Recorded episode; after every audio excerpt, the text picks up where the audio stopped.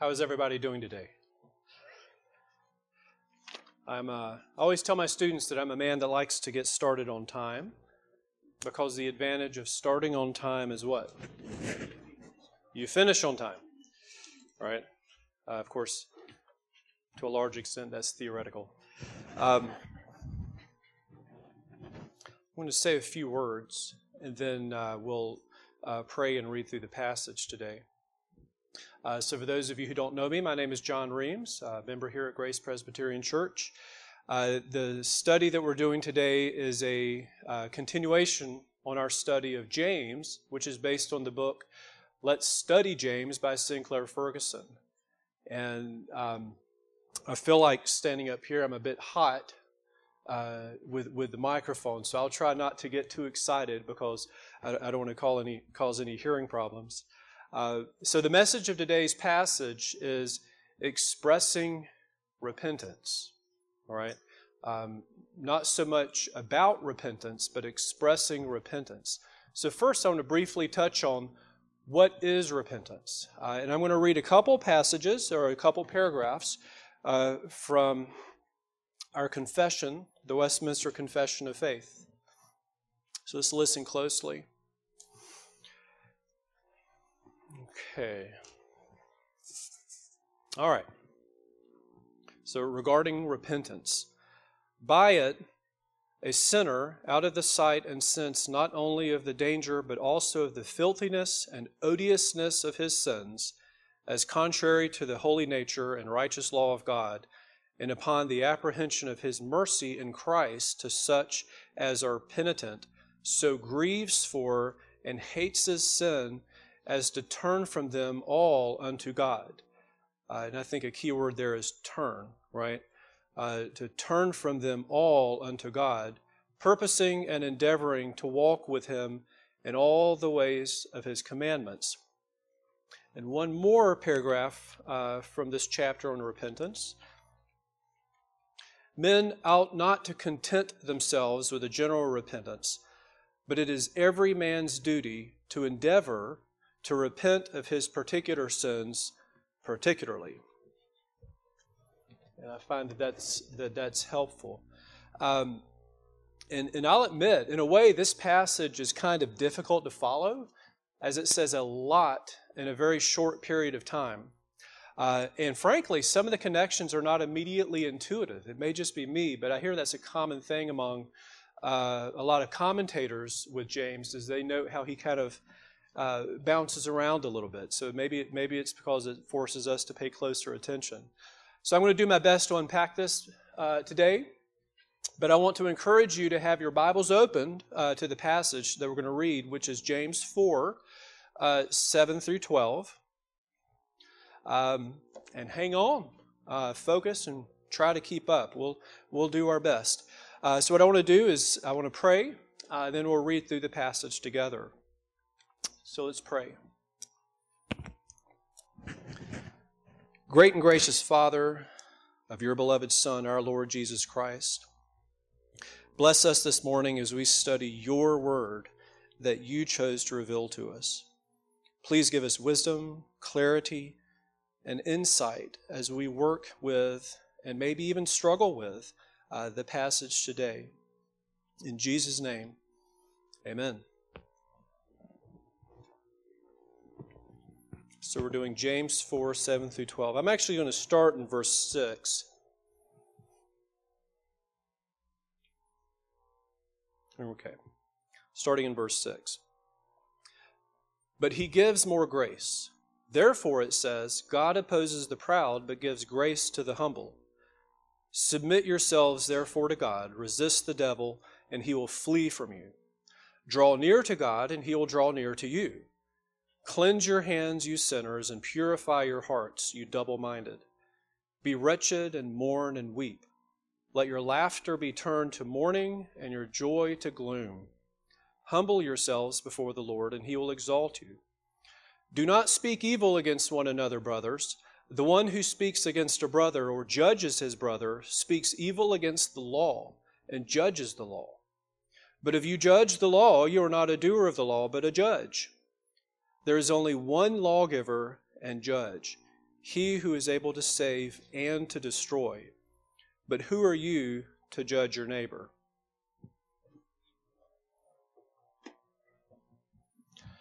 So as I was studying through this book, studying James with Sinclair Ferguson, he makes an interesting point, or he goes about it with an interesting angle. And I'm not going to go fully into this metaphor that he uses, but he goes into this metaphor of a medical diagnosis. All right, and so I want to begin by quoting Ferguson when he says the following, and I quote, "James is concerned about the spiritual health of his correspondents. He is a skilled spiritual physician. He examines the symptoms. He engages in a spiritual analysis, comes to a diagnosis, and then gives us his prescription and prognosis." How would you finish the following sentence? All spiritual ills stem ultimately from what? From bad seafood? Oh, somebody said sin. And there's several good answers. Bad seafood isn't one of them, to be clear. Although it could lead you to doing things you shouldn't. But what Ferguson says is it comes from a wrong view of God or from a wrong response to God. That's why it's so important that we have a right view of God. And how do we do that? Through His revealed Word. We don't need to guess about God or come up with our own opinions of Him, right, based on our feelings or social pressure, right? If our view of God was based on what society wanted our view of God to be, it would change daily.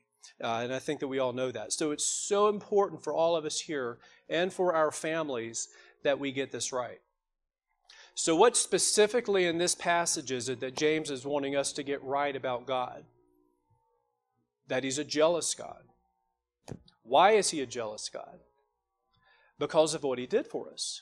Think about this. He poured out His love for you and for me in the gift of His Son and sent His Spirit into your heart and into my heart. And let that sink in for a minute. Because this is not imagery. This is not metaphor. This is real. Understanding this, Ferguson says, will lead to a healthier Christian life. By the way, sometimes when we hear the word jealous, or we hear the word jealous God, our minds kind of go to the wrong place or go the wrong direction. When I'm jealous, it's not a good thing.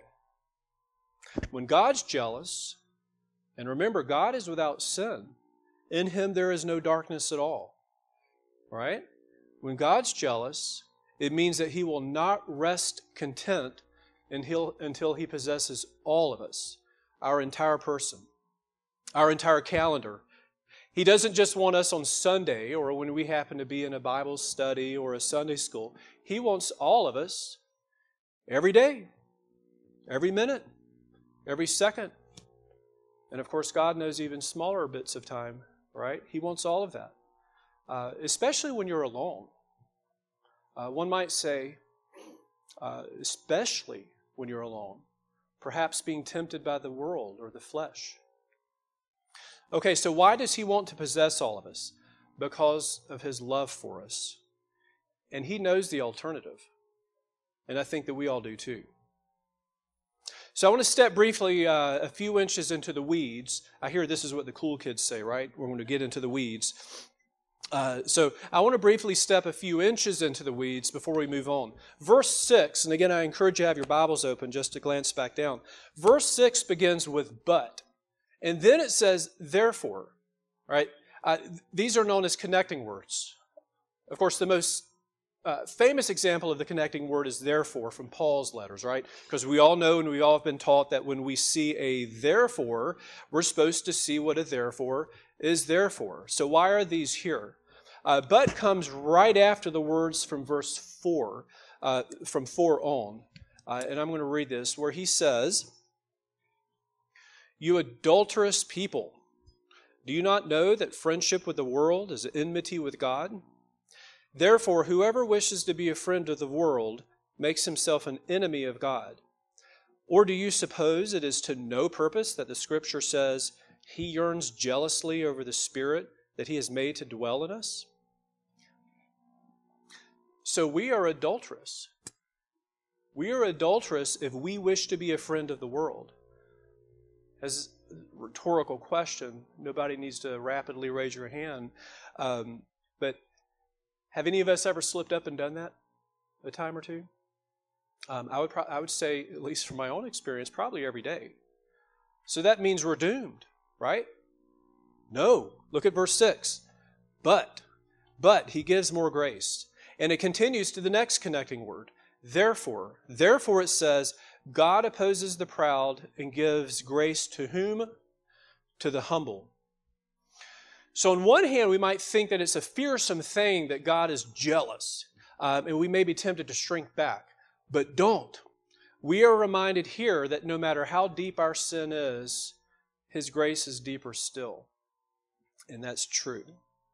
Okay, so I'm going to step out of the weeds and I'm going to move on. But now I'm going to do something else that I hear the cool kids do. I'm going to step down a rabbit trail. All right, so I'm going to go down a rabbit trail. Notice the way James refers to Scripture in verse 6, and you're welcome to take a look. When he says, it says. In the New Testament, it says, Scripture says, and God says are synonymous expressions. When James says this, therefore, he clearly sees this as a declaration of truth. So James cites Scripture to say that God gives more grace. But he also makes the point that this grace does not allow us to be indifferent to our sin. As Ferguson says, and forgive the off and on of the old man glasses. As Ferguson says, the grace-giving God is also the pride-resisting God. You must resist pride. Remember James 1:17. Every good gift, every perfect gift is from where? From inside my awesome self? No. Where is it from? It's from above, coming down from the Father of lights. That's a good way to get rid of a little bit of your pride when you realize that these gifts that you have, these good gifts and perfect gifts, are not something that you necessarily conjured up in yourself. These are things that were given to you, and they were given to you for a purpose, right? We must have humility to be able to apply what we learn in the passage today. There is no room for pride here. Pride is so destructive. I'm in an industry where I see people ruin their lives all the time because of pride, right? People can ruin their lives over a great many things, but in my past, I've been in industries where pride is the number one killer. It ruins careers. It's destructive. It's destructive to you. It's destructive to your relationships. It's destructive at your place of employment. It's destructive to your walk with Christ. It destroys everything. Forgive the analogy here. I think I can say this because we're Presbyterian. But forgive the analogy here. One thing that all intoxicated people have in common, not to say that we get intoxicated, right? But wine does make the heart glad.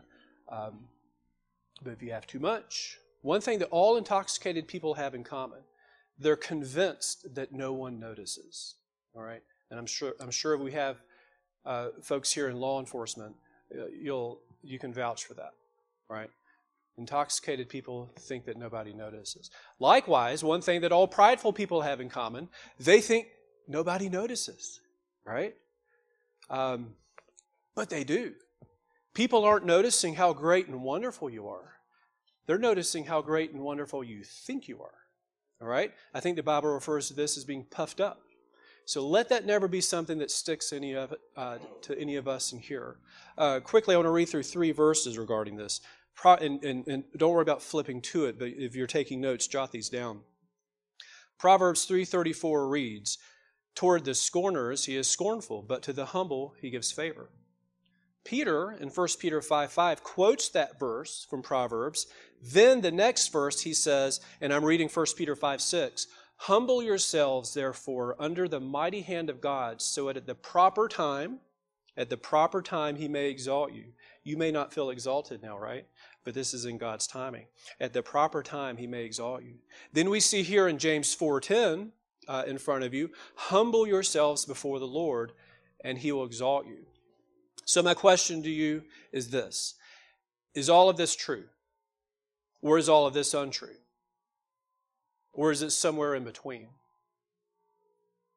Sometimes we think that a lot of this is somewhere in between, depending on who we are or the unique situation we're in. We may not come right out and say that, but many of us are prone to live as if we do, right? Okay, so we've briefly been in the weeds and down a rabbit trail. That was fun. In the weeds, we learned that from the use of the connecting words, but and therefore, that we're amiss, but God gives grace. And down the rabbit trail, we learned that pride is bad. And it's also the natural inclination of a sinful heart. So we need to humble ourselves before the Lord. Now back to our main path. Remember, Sinclair Ferguson refers to James as a skilled spiritual physician. What is his diagnosis? Sin, of which pride is a symptom. In our sin, we have exalted self over God and acted as though we know better than he does. None of us in here would say that, I hope. But for all of us, our actions will often show it, won't it? What is his prescription? Repentance. But wait, you might say, "Oh, I repented 30 years ago when I became a Christian." Ferguson deals with this, and I'll read from his book. Ferguson says, and I quote, "Contrary to what is sometimes assumed, repentance is not a momentary act that takes place once for all at the beginning of the Christian life. True, it has a beginning, but it is a lifelong process." Luther, this is a good time of year to do this, isn't it, guys? Yeah. Luther, in the very first of his 95 Theses, wrote, and I quote, "When our Lord Jesus Christ said repent, he meant that the whole of the Christian life should be repentance." Calvin expressed this thought in the title of chapter, I think it was chapter 3 of Book 3 in his Institutes. And the title is, "Our Regeneration by Faith," now listen closely, "Our regeneration by faith, repentance." So someone might hear that and say, "Whoa, that's not very Calvin-like." But Calvin correctly understood, and he subsequently fleshed out that faith and repentance are there at the beginning of regeneration, but continues throughout our lives until we see Christ face to face. But finally, and this is a rhetorical question, again, I hope, can you repent without humility? No. To continue with the physician metaphor, this medicine is hard to take because it involves swallowing far worse than a big horse pill. I'm sure we've all had to do that at some point. It involves swallowing our pride. And we have to do that each and every day, don't we? So how hard is that? How hard is that to actually resist that pride, to swallow that pride? Think of Adam and Eve in Genesis 3. Think of David with Bathsheba in 2 Samuel 11. We are essentially being asked to do something. We're being asked to do precisely the very thing that Adam, Eve, and David initially failed to do. May God help us to do so. But next, let's speak briefly of three ways we can take or apply this medical advice that we've been given. And these are three things that Ferguson gives to us in the book, and I would like to kind of expand on that. But real quickly, the three things. First, submitting to God and resisting the devil. Second, draw near, cleanse, and purify. And three, being wretched, mourning, and weeping. Yes, I'm saving the best for last. All right, so first, submitting to God and resisting the devil. Let's read verse 7. "Submit yourselves therefore to God, resist the devil, and he will flee from you." So what might that look like to us in here? Submit yourselves to God. What are some ways that we do that?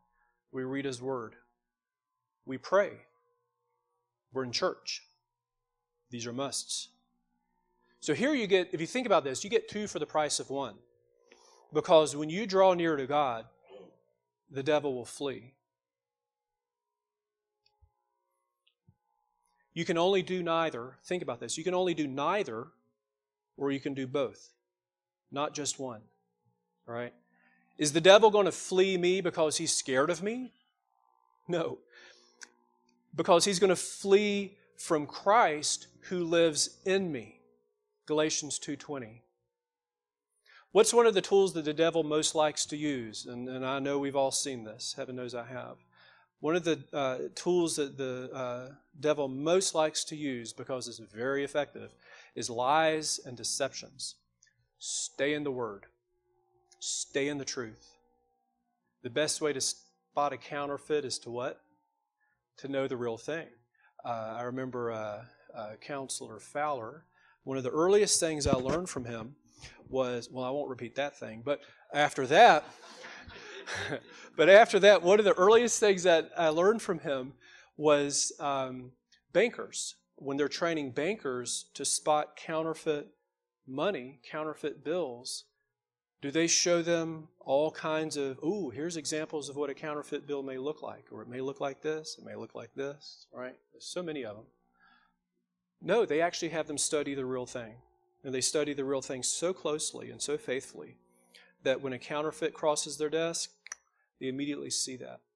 Have you ever been to a church, or have you ever been to a Bible study where you heard somebody say something, but something just quite didn't seem right?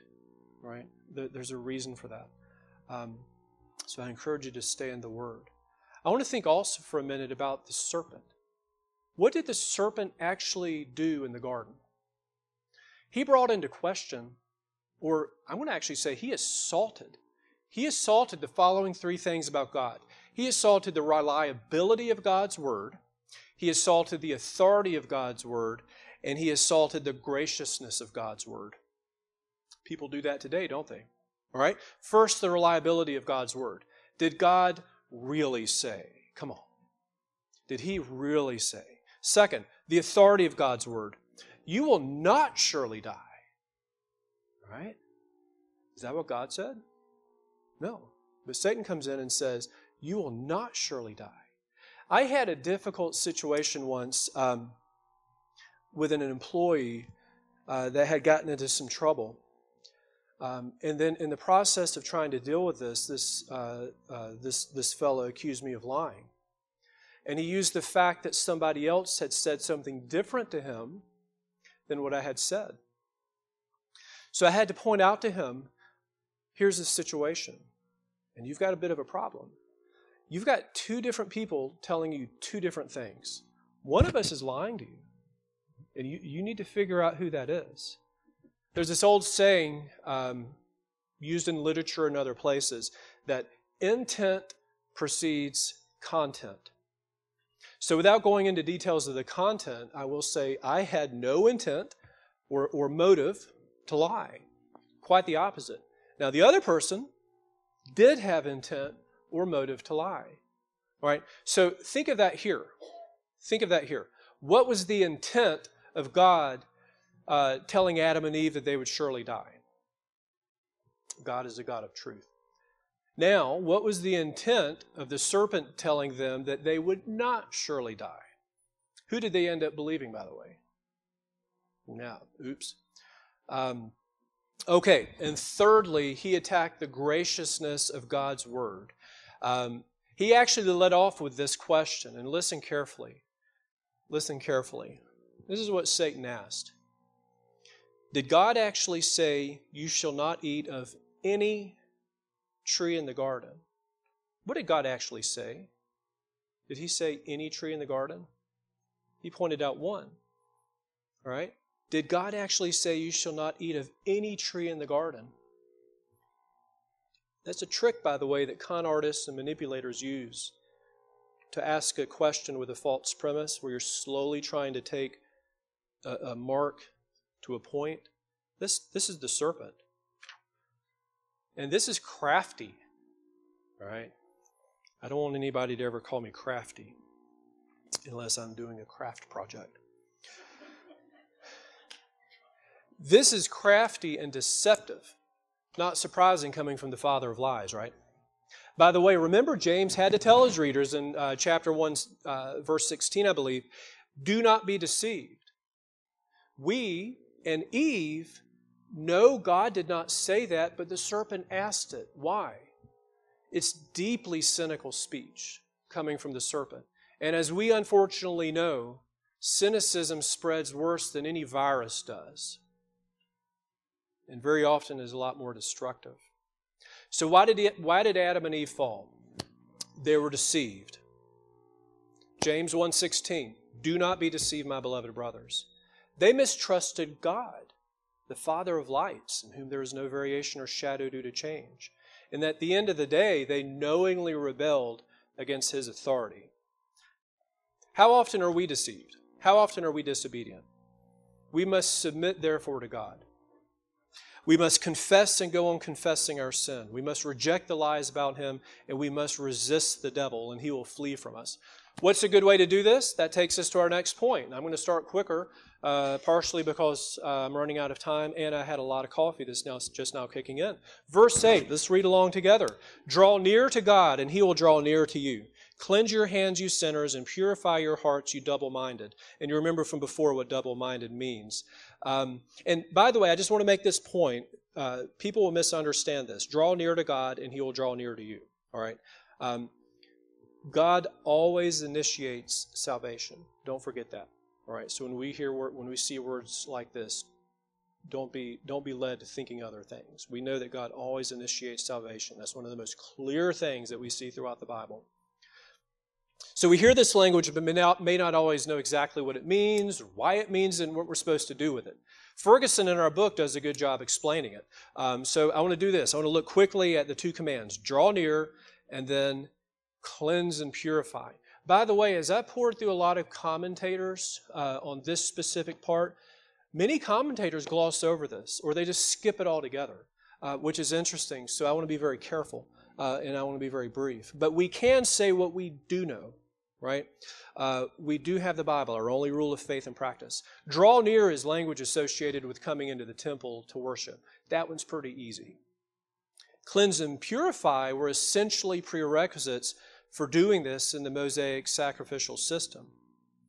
And these are also terms used for ritual purity, and sometimes ethnic purity too, but used for ritual purity such as the priest at the bronze basin in Exodus 30:18.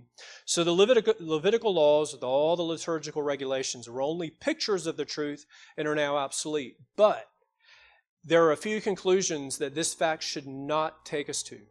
This does not mean that God changes without variation or shadow due to change. He is eternal and He is eternally holy. It also does not mean that we no longer have to worry about the meaning of coming near with clean hands and a pure heart. We still need to draw near to God, and we are only cleansed and purified through Christ. A couple verses that might help. Listen closely. Hebrews 10:22. Let us draw near with a true heart and full assurance of faith, with our hearts sprinkled clean from an evil conscience and our bodies washed with pure water. One more verse.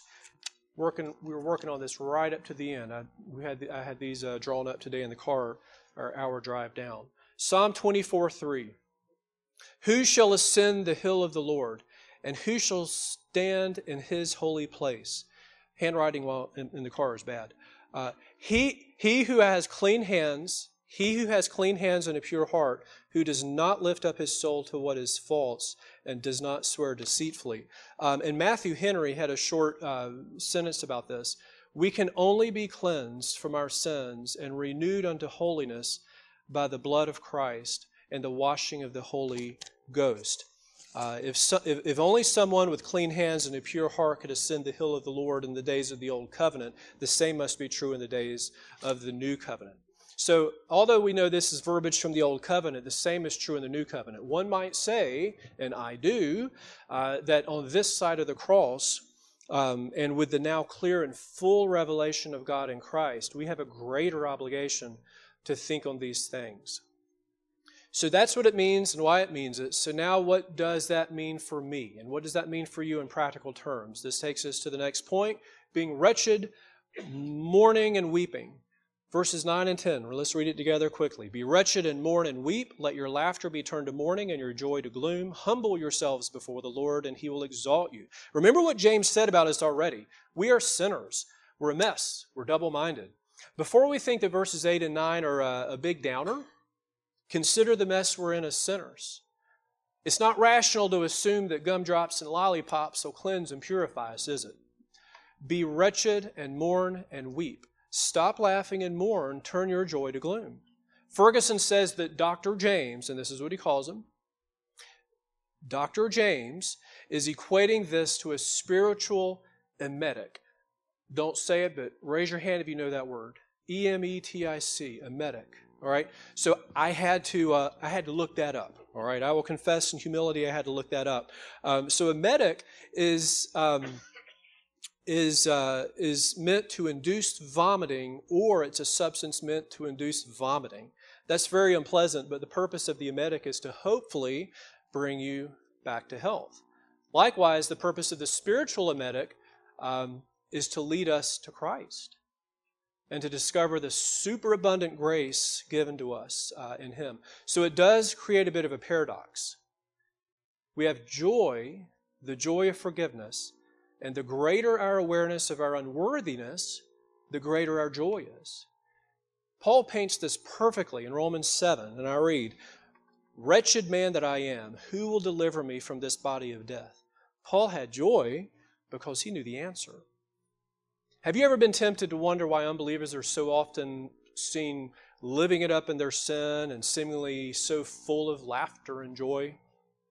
I think we all know the remedy to that, but Ferguson says this, which is helpful, and follow along closely. And I quote, "At the beginning of the Christian life, our false laughter was turned into mourning, our false joy to gloom. Once this happens for us, we can take comfort in the words of the psalmist in Psalm 30. You have turned for me my mourning into dancing. You have loosed my sackcloth and clothed me with gladness." Very often, by the way, James, as I mentioned earlier, seems to kind of lurch back and forth, to and fro, from one topic to another. But remember, though, it's the Spirit doing this, right? This is the Spirit doing this through James. This is God's Word. This is one of the things about this book, by the way, which is so good for us, I think. It kind of forces us to connect the dots that may not be obvious at first, but they're there. And what fun. What fun when you're able to find these connections and connect the dots. All of that to say, let's look at the last two verses for today. Verses 11 and 12. Do not speak evil against one another, brothers. The one who speaks against a brother or judges his brother speaks evil against the law and judges the law. But if you judge the law, you are not a doer of the law, but a judge. There is only one lawgiver and judge, He who is able to save and to destroy. But who are you to judge your neighbor? So by the way, the law, based on what I've read, the law likely refers to the Old Testament laws against slander. A couple verses to that end. Leviticus 19:16. You shall not go around as a slanderer among your people, and you shall not stand up against the life of your neighbor. I am the Lord. Leviticus 19:18. You shall not take vengeance or bear a grudge against the sons of your people, but you shall love your neighbors as yourself. I am the Lord. And you might remember, by the way, that James refers to this as the royal law in chapter 2, verses 8. He says, if you really fulfill the royal law according to the Scriptures, you shall love your neighbors as yourself. You are doing well. Also regarding judging, and this is always important to point out, this is referring to those who inappropriately judge. I don't have time to read these, but Matthew 7, 1 through 5, Romans 2, 1, 1 Corinthians 4, 5. They can be helpful. Think of it this way. Our judgments should be founded on the Word of God. An inappropriate judgment is a judgment that is contrary to the Word. All right? This should be a good check for us if someone, and I know this has probably happened to all of us, it has happened to me, this is a good check for us if someone throws the accusation that we are just being judgmental. And it's important that we grasp this concept because the world will attempt to use this and similar passages to force us to celebrate all worldviews and all behaviors. That's not a good thing, so we've got to be ready. So how do these last two verses fit in? to everything that came before it. And I'll attempt to make this link. The first thing that I'll note is that in Psalms, David links a lack of humility to slander. Psalm 101:5, whoever slanders his neighbor in secret, him will I put to silence. Whoever has haughty eyes and a proud heart, him I will not endure. Repentance begins to produce good fruit where there was formerly bad fruit. Slander is not good fruit. Earlier, James spoke about being slow to anger. Chapter 1, verse 19. Abuse of the tongue. Chapter 3, verse 6. Quarrels. Chapter 4, verse 1. Grace to the humble. Chapter 4, verse 6. So here he spells it out. Do not speak evil against one another. Remember, we have, and wow, this is convicting when I came across this in one of my books. Remember, we have the same Father, the same Savior, and the same indwelling Spirit. So to speak ill of each other would be utterly contrary to nature. Or I might say it this way, utterly contrary to our renewed nature that we share in Christ. Slander in the church will eventually destroy the church. The devil will be very proud of you, and he'll be very thankful for you. You will do the very thing the devil wants, and congratulations, you will be held accountable. All right? So this is something that we all have to be careful of. Oh, but I might say, you don't understand. I've got this super unique situation. Or, you don't know that super mean person that, and what he did to me. Rubbish. God might look at us and say, like Nathan said to David in 2 Samuel 12, who do you think you are? You're the judged, not the judge. So these are all hard words, but they are meant to be, aren't they? I've often said that if you read through the Bible consistently and you never feel convicted, you're doing it wrong. Some things from this passage really stuck with me, and I hope they will for all of us. And by way of review, I just want to go through this very quickly. Because of His love for us and what He did and gave for us, God is jealous and wants our whole selves. God opposes the proud. He gives grace to the humble. So take heart. Cleanse your hands and purify your hearts. Run to Christ. Grieve over sin. We must humble ourselves and do not speak evil against your brothers. So once we remember who we are, or as I heard somebody once say, whose we are, then we will thank God that in Jesus Christ, He gives more grace. And that grace is our greatest need. Amen? And if you don't know this grace, remember this. For the believer, joy is central and sadness is peripheral. For the unbeliever, sadness and hopelessness are central and joy is peripheral. For the believer, joy is eternal. For the unbeliever, it's not. As a body of believers, we need to hear this. But I want to end with this, because we can ultimately say these words with Isaiah. And I quote, I will greatly rejoice in the Lord. My soul shall exult in my God. For He has clothed me with the garments of salvation. He has covered me with the robe of righteousness. Amen and amen. Let's pray. O Lord, You are good. You are a lamp to our feet and a light to our path. And from You comes wisdom, knowledge, and understanding. By Your Spirit, we ask You will empower us through Your Word to know You better and to worship You rightly. Bless us as we move into the next portion of this morning where we get to worship You. Help us to worship You well in spirit and truth. And it's in Jesus' name we pray. Amen.